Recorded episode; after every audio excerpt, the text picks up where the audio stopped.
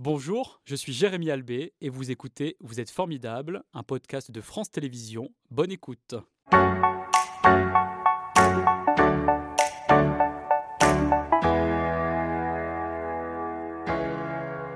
Bonjour Philippe, merci euh, d'être euh, avec nous euh, ce matin sur France 3 Auvergne-Rhône-Alpes. Vous êtes donc luthier installé dans le petit village de Vanosque en Ardèche. Pourquoi vous avez choisi de vous installer dans ce département? Bah, quand j'ai commencé, en fait, j'étais pas très fortuné et il s'avère que l'Ardèche est un, un, département où les loyers n'étaient pas très chers. Mhm. je, me suis, le choix a été fait un peu comme ça. D'accord. Et vous exerciez ce métier d'artisan luthier depuis maintenant 1998. Comment vous l'avez découvert? Euh, J'ai commencé à l'âge de 30 ans. Euh, voilà, avant je travaillais dans le bâtiment. Moi, je, suis menuisier de métier, fais un peu d'ébénisterie. Et puis voilà, le courant de ma vie a fait qu'à cette époque-là, j'ai pu euh, changer un peu de direction. Vous faisiez déjà de la musique à, l'époque, vous aviez déjà cette sensibilité pour la musique? Oui, oui, je, joue de la, jouais de la guitare.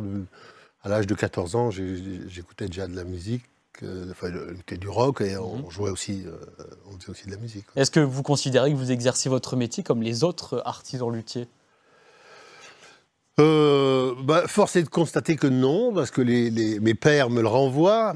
Euh, j'ai pris part j'ai pris le parti de, dessiner mes instruments, chose que tous les luthiers ne font pas. Et puis j'ai aussi pris le parti de ne pas rester dans un seul, euh, instrument. C'est-à-dire que vous faites des choses très éclectiques, à la fois sur des cordes pincées, mais aussi des cordes euh, frottées. Euh, vous sortez des instruments à la fois, on va dire, dits classiques. Mais qu'est-ce que vous aimez créer? Là, vous avez apporté quelques exemplaires, parce qu'il y a pléthore d'instruments. Oui, oui. Bah, disons qu'il euh, faut remettre un peu les choses. Euh, ce métier est vraiment passionnant. Il est, il est, euh, il peut s'exprimer de, plein des façons. si on remonte un peu dans le temps, on se rend compte qu'avant, d'ailleurs au, temps de Stradivarius, hein, tout mhm. simplement pour, pour parler de cet illustre confrère. C'est au XVIIIe siècle, Stradivarius? Oui, les les ateliers fournissaient des, instruments très différents. Hein. Stradivarius faisait des guitares, des mandolines, des mandoles, des violoncelles, des, euh, voilà, il faisait tout ça. Mhm. Aujourd'hui, on a une démarche plus spécialisée. C'est comme ça, je pense que c'est lié à l'industrie. Euh, mais euh, voilà, les, guitares, les, les luthiers guitares classiques font des guitares classiques, les luthiers folk font des folk, les guitares électriques. Tout est très complexe alors que vous, vous êtes éclectique, vous avez fait le choix de ne pas vous enfermer dans un seul euh, instrument. Voilà, bah, c'est pas vraiment un choix parce que je n'arrive pas à faire autrement en fait. Euh, voilà, et en, fait, je suis très heureux de ça. C'est très difficile au départ quand on, quand on commence dans la profession d'abord de, vendre, hein. c'est le, nerf de la guerre. Hein. à qui sont destinés d'ailleurs euh, les instruments que vous fabriquez? Ben, J'ai une, une palette de de musiciens professionnels et des amateurs, bien sûr. Hein. Hum. et quelle relation vous entretenez avec eux? Ils, vous passent commande, par exemple, d'un instrument spécifique parce qu'ils savent que euh, vous savez faire preuve d'imagination? Euh, Oui, bah, c'est souvent, euh, ça, ça, vient souvent d'un peu eux et un peu moi, quoi, en fait. c'est très difficile de répondre à une demande qui est un peu loufoque. Mmh Quelqu'un qui aura envie d'un instrument vraiment euh, ça m'est arrivé, hein, des gens qui m'ont demandé des, instruments improbables. Notamment le mouton bleu, je crois, hein, pour euh, le chef d'orchestre Dylan Corley. Alors, euh, oui, mais Dylan, la, demande était, était sur un instrument très particulier, pour un, spectacle très particulier, et j'ai eu absolument toute liberté. Pour, pour, fabriquer l'instrument. Alors on va l'écouter et vous allez nous le décrire juste après, parce qu'on a un petit extrait où on vous voit jouer cet instrument dans votre atelier. D'accord.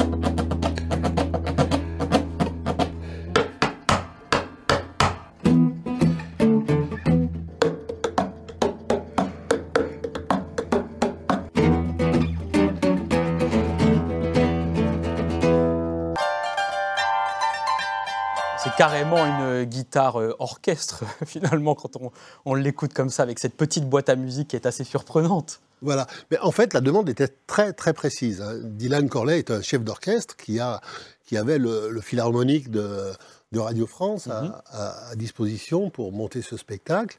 Il est arrivé à l'atelier avec une caisse remplie de toutes ces petites percussions, là, ces boîtes à musique, il y a des cloches, il y a, il y a un guéro, il y a... Et puis, il m'a dit, voilà, tu me mets tout ça dans une guitare. voilà. Et tout de suite, vous vous êtes dit, c'est euh, totalement euh, réalisable ou vous étiez un peu dubitatif? Ah ben pour moi c'est euh, c'est du pain béni, hein, quelque chose comme ça quoi. C'est en plus il me dit voilà le thème ce sera la piraterie, voilà donc j'avais pas plus d'un- de- d'éléments. Mais ça vous amuse de Ah faire bah bien ça sûr, Ah oui. pour moi c'est vraiment une récréation extraordinaire. Mhm. Alors on le voit là euh, sur les instruments que vous avez apportés euh, ce matin, les bois que vous utilisez ne sont pas ceux que l'on pourrait euh, attendre quand on s'y connaît un petit peu. Quelles sont les essences de bois que vous utilisez? Alors en fait vous, vous dites que, que des bois qu'on s'attend à voir sur les instruments. Oui. Donc euh, effectivement, il y a une espèce de norme hein, qui s'est installée, mais qui n'est pas très vieille, en fait. hein. Elle date du 18e, 19e, Mhm. avec l'arrivée du commerce, du- du- des bois précieux, etc.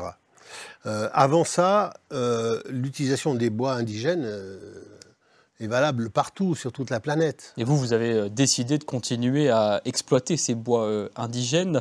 Euh, où est-ce que vous vous approvisionnez? Ah ben ça, il n'y a, y a rien de plus simple parce que, euh, en fait, ces bois, moi j'utilise par exemple des sorbiers, des alisiers, du noyer, qui a beaucoup. Le petit instrument que vous avez à vos côtés là sur le, le- le canapé, euh, quel est le bois que vous avez utilisé? Alors celui-là, là, ça c'est du boulot. Mhm. Il y a une Avec un très beau veinage d'ailleurs, Ah hein, oui, que l'on oui, voit bien. Mais le boulot est un bois très très beau hein, Mhm. quand il est. euh, quand on le coupe euh, de différentes façons, on obtient, on, a- on obtient des rendus qui sont, euh, qui sont très intéressants. Comment s'appelle cet instrument que vous avez entre les mains? Ce- ce- Celui-là, c'est une épinette. Et est-ce que les bois que vous utilisez euh, changent les sonorités des instruments? Forcément, le, le- forcément, chaque, chaque, chaque euh, assemblage de bois va donner quelque chose. Qu'est-ce que ça donne là pour celui-ci? On peut l'écouter? Je vais vous faire entendre ça. Donc, si vous voulez, cet instrument, il est, euh, c'est un instrument traditionnel qui est joué dans l'Europe de l'Est. On en, on en joue aussi dans les Vosges, en France. Il y a une tradition de, de l'épinette. Et l'épinette, ça se joue comme ça à plat Voilà, ça se, joue, ça se joue comme ça à plat. Et en fait, c'est assez proche d'un- instrument euh, à, à touche qu'on Mhm, pourrait gratter en même temps. Donc c'est pour ça que ça se joue comme ça. Et moi, je l'ai pensé pour être joué comme une guitare, parce que je suis guitariste et que j'avais aussi envie de donner ce- cet instrument aux guitaristes. Et aussi d'en profiter visuellement, parce que euh, c'est accessoire, Ah oui. bien évidemment, mais de par sa forme et, et ses couleurs, on a envie de le voir, cet instrument.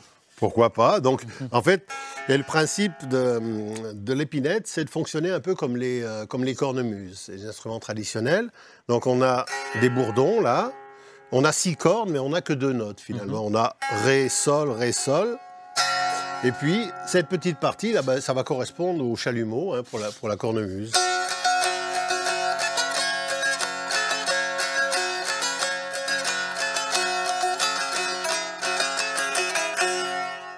Ça nous fait voyager tout de suite quand on entend ces Ah quelques bah, bien sûr. notes. Donc, ça, ce sont des instruments très très simples qui étaient joués, et qui sont toujours d'ailleurs, hein, par des gens qui ne sont pas forcément des, des- des- des virtuoses. Et celui-ci, le bleu, alors c'est ah, un bois que vous avez euh, teinté, bien évidemment.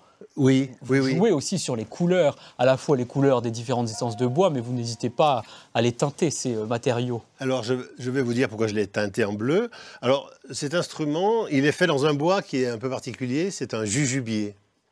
Ça vient d'où, ça, un jujubier? Le jujubier, ça vient du Moyen-Orient. Mhm. Mais j'ai trouvé cet arbre dans un parc et jardin. Donc ça aussi, pour, euh, pour qui aime le bois, les parcs et jardins, c'est extraordinaire parce qu'on on trouve des bois qui arrivent des quatre coins du monde, Oui. mais qui se sont adaptés à... Au climat Au euh, régional. ouais. Voilà, donc les jujubiers, en Palestine, c'est des tout petits arbres. Euh, pour l'anecdote, c'est le, le- le bois qui sert la, qui- avec lequel on fait la couronne du Christ. D'accord. Et qu'est-ce que ça donne, cet euh, Alors- instrument avec le jujubier?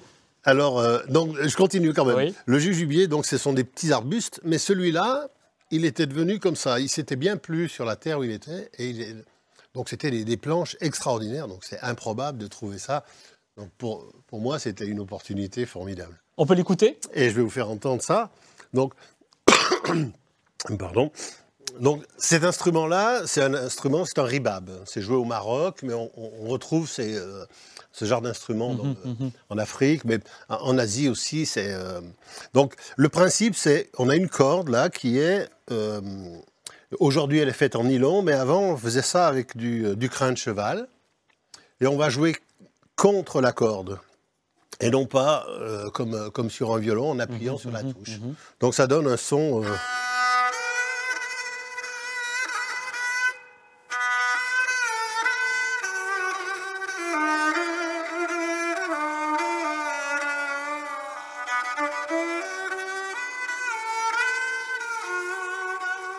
Ça donne un son séculaire qui nous rappelle eh bien, euh, l'Orient, qui nous donne envie euh, euh, d'évasion. Mhm. Est-ce que vous attendez d'avoir des commandes pour créer de nouveaux instruments ou vous vous dites un matin, tiens, j'ai envie d'innover et, de créer une nouvelle guitare, une nouvelle mandoline, etc. etc.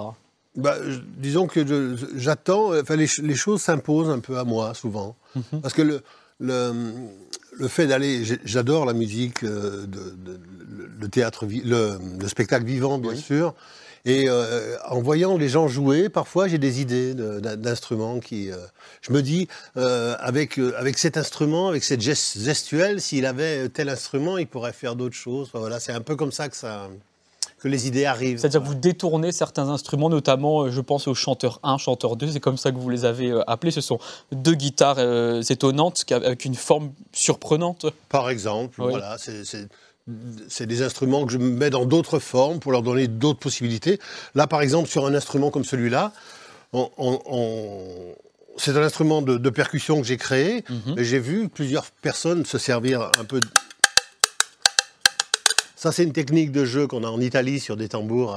On joue avec une seule main. C'est-à-dire qu'un musicien qui joue du tambour peut prendre votre instrument entre les mains et euh, faire ce même mouvement. Voilà. Mhm. De ce côté-là, j'ai mis un guero. Voilà, musique sud-américaine. Là, j'ai mis euh, une clave. J'avais déjà fait des claves pour mhm, mhm. des, groupes comme ça, avec, euh, qui se marchent qu'avec une seule, euh, une seule main. Et les deux ensemble, ça a créé un clavéro.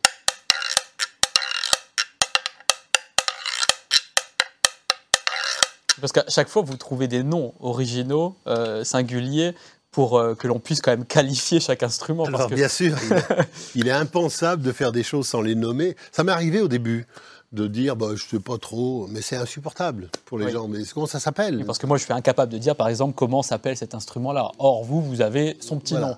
Ça, c'est un violon baryton. Donc ça, ça c'est. Euh, On peut l'entendre aussi, celui-ci. Ah, je vais vous le faire sonner aussi, oui, oui, Qui est en bois brut, celui-ci, c'est-à-dire que vous ne l'avez pas du tout verni, par exemple, il n'y a pas de teinte. Euh, il est pas, non, il n'est pas teinté, mais Il, est, protégé avec des huiles dures. Mhm je fais ça de plus en plus. Ça évite d'avoir des traces de doigts, évidemment, parce que c'est ah quand, même il faut, quand même, souvent. Il faut quand même protéger le, bois, parce qu'il serait, il pourrait se salir, être sensible à l'humidité, tout ça. Mais bon, les vernis, c'est pas nécessaire. Mhm. on, peut, on peut passer aux, huiles aussi. Mais vous aimez ce rapport à la matière aussi euh Évidemment, évidemment, oui, bien sûr. Il y a un rapport tactile très important dans ces métiers, hein, de la sculpture. Là. On, a, on a besoin on a besoin de toucher un peu partout, on a besoin de sentir quelque chose de, doux. Il y a, le, rapport qui est entre le musicien et l'instrument, il est, il est tactile d'abord. Avant, à mon, avis, avant le son. sonore, bien sûr. Ah, si, vous n'êtes pas à l'aise sur un instrument, c'est complètement. Il faut faire corps avec son instrument. Ah oui, oui. Ça ne peut pas être agréable de jouer si, euh, si, l'instrument n'est pas agréable. Mhm. Vous faites corps avec tous les instruments que vous manipulez, c'est-à-dire que vous savez jouer tout ce que vous créez. Bon, savoir, c'est un bien grand mot, mhm. mais euh, disons que je, ouais, je, travaille parce que j'ai besoin de comprendre euh, le fonctionnement, comprendre les repères tactiles que avec lesquels je dois, sur lesquels je dois faire attention, mhm. parce qu'il faut que le, musicien puisse se retrouver. Ça, euh, le, violon baryton, dans, le, dans les instruments, il se situe entre le violon alto et le violoncelle. Parce qu'en fait, il manque un instrument là. Euh. Mais non, il ne manque plus maintenant puisqu'on l'a là. Mais euh, donc euh, voilà. Donc je l'avais imaginé pour être joué un peu de cette façon-là. Il existe des, violons de poitrine d'Apetto en italien. voilà, on, met un peu comme ça et on joue avec un tout petit archet. Mais bon, c'est c'est assez complexe. J'ai pas tellement vu de musiciens en jouer. Donc là, on joue un peu comme une viole de gambe.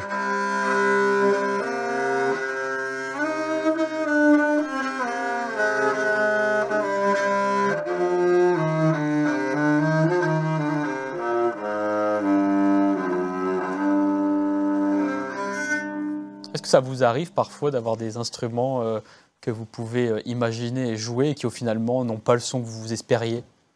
Bien sûr. Oui. Qu'est-ce que vous en faites à ce moment-là?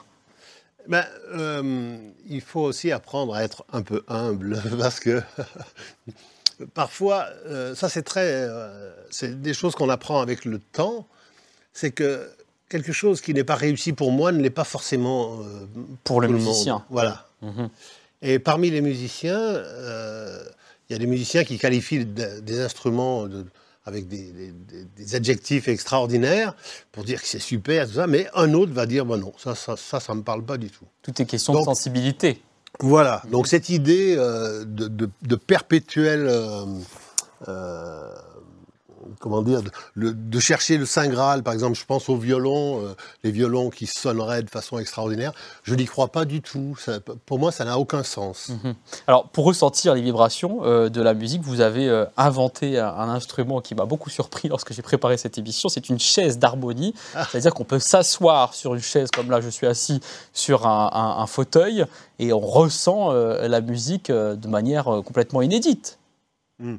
Alors ça, c'était une demande d'une professionnelle qui est sonothérapeute. Elle m'avait parlé de, planches sur lesquelles les gens se couchent et puis dessous il y avait des, il y avait des, cordes, donc pour faire vibrer puis que, voilà puis soigner les gens de cette façon-là.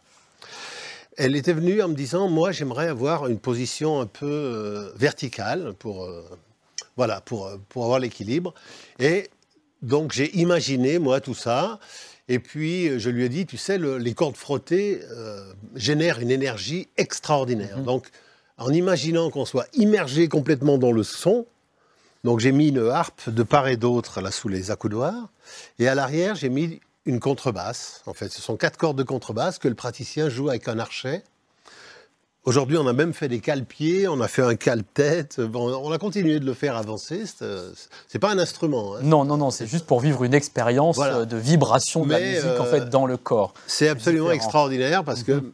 même moi, comme musicien, je n'avais jamais ressenti ça. C'était Vous êtes formidable, un podcast de France Télévisions. S'il vous a plu, n'hésitez pas à vous abonner. Vous pouvez également retrouver les replays de l'émission en vidéo sur France.tv.